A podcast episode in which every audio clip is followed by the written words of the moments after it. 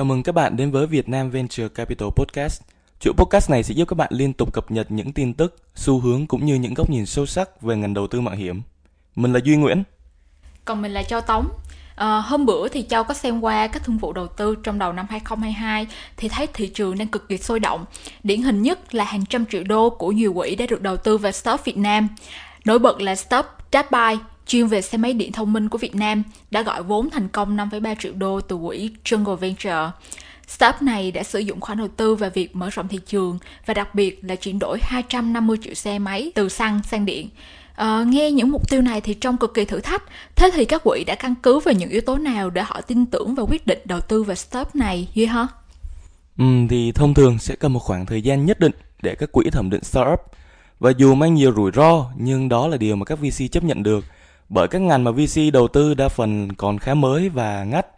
Và thời điểm VC đầu tư thì rất khó để có thể nhận định chính xác là dự án đó sẽ thành công hay thất bại trong tương lai. Và mình tin rằng câu chuyện thẩm định cũng như định giá không chỉ là của riêng các nhà đầu tư mạo hiểm, mà ngay cả các nhà khởi nghiệp cũng đều rất băn khoăn về vấn đề này. Thế nên hôm nay, chúng ta hãy cùng nhau chia sẻ về chủ đề quỹ đầu tư thẩm định startup như thế nào.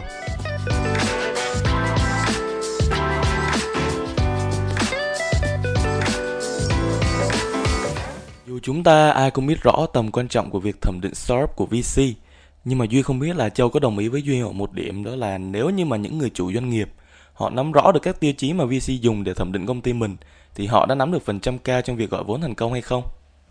Ừ, với Châu là Châu đồng ý với ý kiến đó. À, không chỉ riêng VC mà trước lúc ra quyết định đầu tư thì bất kỳ ai đều cần thời gian để tìm hiểu và thẩm định. À, còn dưới góc độ của quỹ thì quá trình thẩm định giúp cho nhà đầu tư có thể đưa ra những quyết định chính xác hơn nhằm tránh những luật điểm không đúng về tiềm năng lẫn sự phát triển của startup.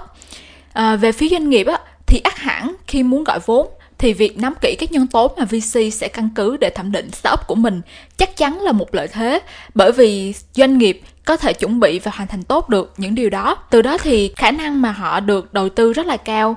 Tuy nhiên thì Duy có thể chia sẻ cho Châu và mọi người cùng biết về những phương pháp định giá mà VC thường dùng hay không?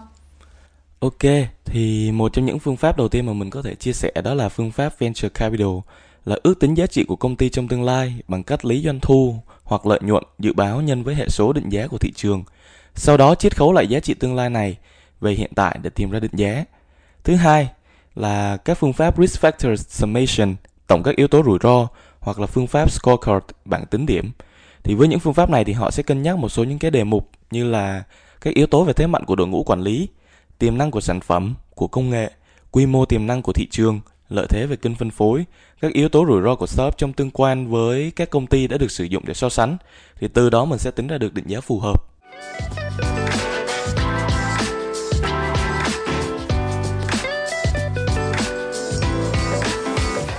Quy trình thẩm định startup có rất là nhiều cái yếu tố mà VC cần xem xét nhưng mà sau khi làm việc cùng các quỹ thì Duy thấy những cái yếu tố nào nó sẽ ảnh hưởng trực tiếp đến cái quyết định đầu tư của VC Duy hả?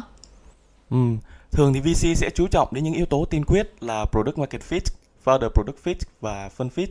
Những tiêu chí này khá là cơ bản thôi nhưng mà đôi lúc startup lại không để ý nhiều và vô hình chung có thể ảnh hưởng đến chất lượng của vòng gọi vốn. Nghe thú vị quá ha. Thì Duy có thể chia sẻ rõ từng ý về các yếu tố này được không? Ừ, thì yếu tố thứ nhất là product market fit. Thì với yếu tố này các VC sẽ xem xét các con số về thị trường chung trong tương quan với thị trường ngắt mà startup đang hướng tới. Đi kèm theo đó là những số liệu về chi phí sản phẩm, giai đoạn phát triển và phản hồi của người dùng, vân vân. Thứ hai sẽ là founder product fit, xem xét về sự phù hợp của founder với sản phẩm đang phát triển. Mở rộng ra thêm sẽ là sự thẩm định về khả năng của đội ngũ khi quản lý và phát triển dự án, nhất là trong giai đoạn khó khăn về đường dài khi mà sự cam kết và khả năng thực thi, linh hoạt ứng biến của cả đội ngũ sẽ vô cùng quan trọng. Thứ ba sẽ là phân fit. Quỹ cũng sẽ cân nhắc những giá trị phi tài chính mà quỹ có thể đem lại cho startup khi hợp tác cùng nhau. Đó có thể là chuyên môn của những nhân sự trong quỹ, mạng lưới các mối quan hệ đối tác mà quỹ đó có, hay là tiềm lực về truyền thông, sự tương quan hỗ trợ với các startup trong portfolio của quỹ. Từ khung thẩm định chung ấy, các yếu tố highlight đã sáng giá của startup cũng sẽ được đem lên bàn cân. Nói đến đây thì mình nghĩ Châu cũng biết yếu tố cuối cùng mà mình muốn đề cập là gì rồi đúng không? Uhm, theo mình nghĩ thì có lẽ là traction đúng không?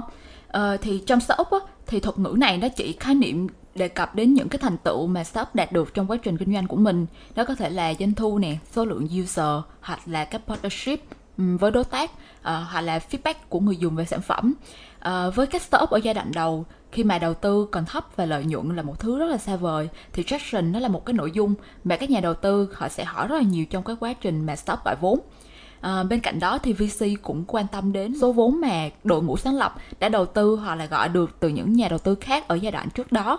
Điều đó có thể cho thấy được rõ cái tiềm năng mà cái mạng lưới quan hệ xoay quanh startup đó cũng như là đội ngũ sáng lập là những người có gia thịt trong cuộc chơi họ cũng là một cái yếu tố để mà đánh giá được cái tiềm năng cam kết của đội ngũ cơ mà ngoài những cái yếu tố đó thì không biết là còn những cái điểm nào khác mà startup cần lưu ý khi gọi vốn khi mà có số lượng startup gọi vốn hiện nay ngày càng nhiều không duy ừ thì dựa vào những ý trên mà chúng mình đã trao đổi, nếu startup có thể xác định được những ưu điểm nội tại cũng như phát triển thực sự ấn tượng, thì hiển nhiên các VC sẽ tìm đến để mà tìm hiểu về startup đó.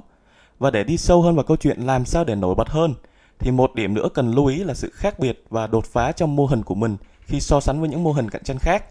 Nếu không thấy đối thủ cạnh tranh ở thời điểm hiện tại, thì liệu những đối thủ cạnh tranh tiềm năng ở trong tương lai sẽ trông như thế nào? Hoặc một hướng khác có thể cân nhắc ở đây chính là những mô hình hiện hữu mà dự án của họ sẽ đột phá. Từ đấy có thể chỉ rõ được tính tối ưu của giải pháp mà startup đang đưa ra.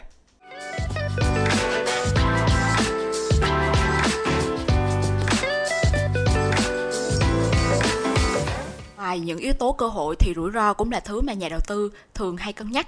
Giảm mức độ rủi ro được đánh giá bởi nhà đầu tư có thể thông qua các biện pháp đơn giản như là cung cấp được một cách trung thực những cái thông tin về kết quả kinh doanh cũng như tầm nhìn chiến lược và kế hoạch trong tương lai, à, phân tích được về thị trường nữa đó. Châu nghĩ sao về khía cạnh giải pháp cũng là một yếu tố quan trọng không kém.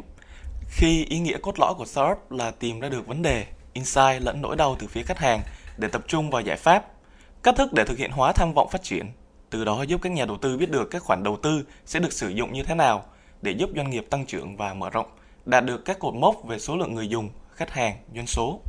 Đó cũng là những thành tố nằm trong câu chuyện Product Market Fit thể hiện được tính hiệu quả và khả năng scale up của giải pháp mà Stop đề ra. Mình đã nói rất nhiều về tiềm năng sáng tạo ra giá trị, giảm thiểu mức độ rủi ro, tập trung giải pháp và các chỉ số hoạt động tài chính lẫn phi tài chính còn điều gì mà mình chưa đề cập đến không ha? Và điều cuối cùng mà mình nghĩ là không kém phần quan trọng đó có lẽ là chia sẻ với VC những cái kỳ vọng về giá trị của công ty sau các thời gian từ 1 đến 5 năm và cơ sở của các kỳ vọng đó.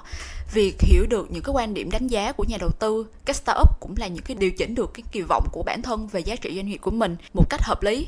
Qua đó thì họ sẽ tự tháo gỡ được cái nút thắt giữa các bên đi gọi vốn và nhà đầu tư thu hẹp được các khác biệt về quan điểm giá trị giữa các bên và vì thế thì từ đó thì cũng sẽ giúp được doanh nghiệp của họ gia tăng được cái khả năng thành công của việc huy động vốn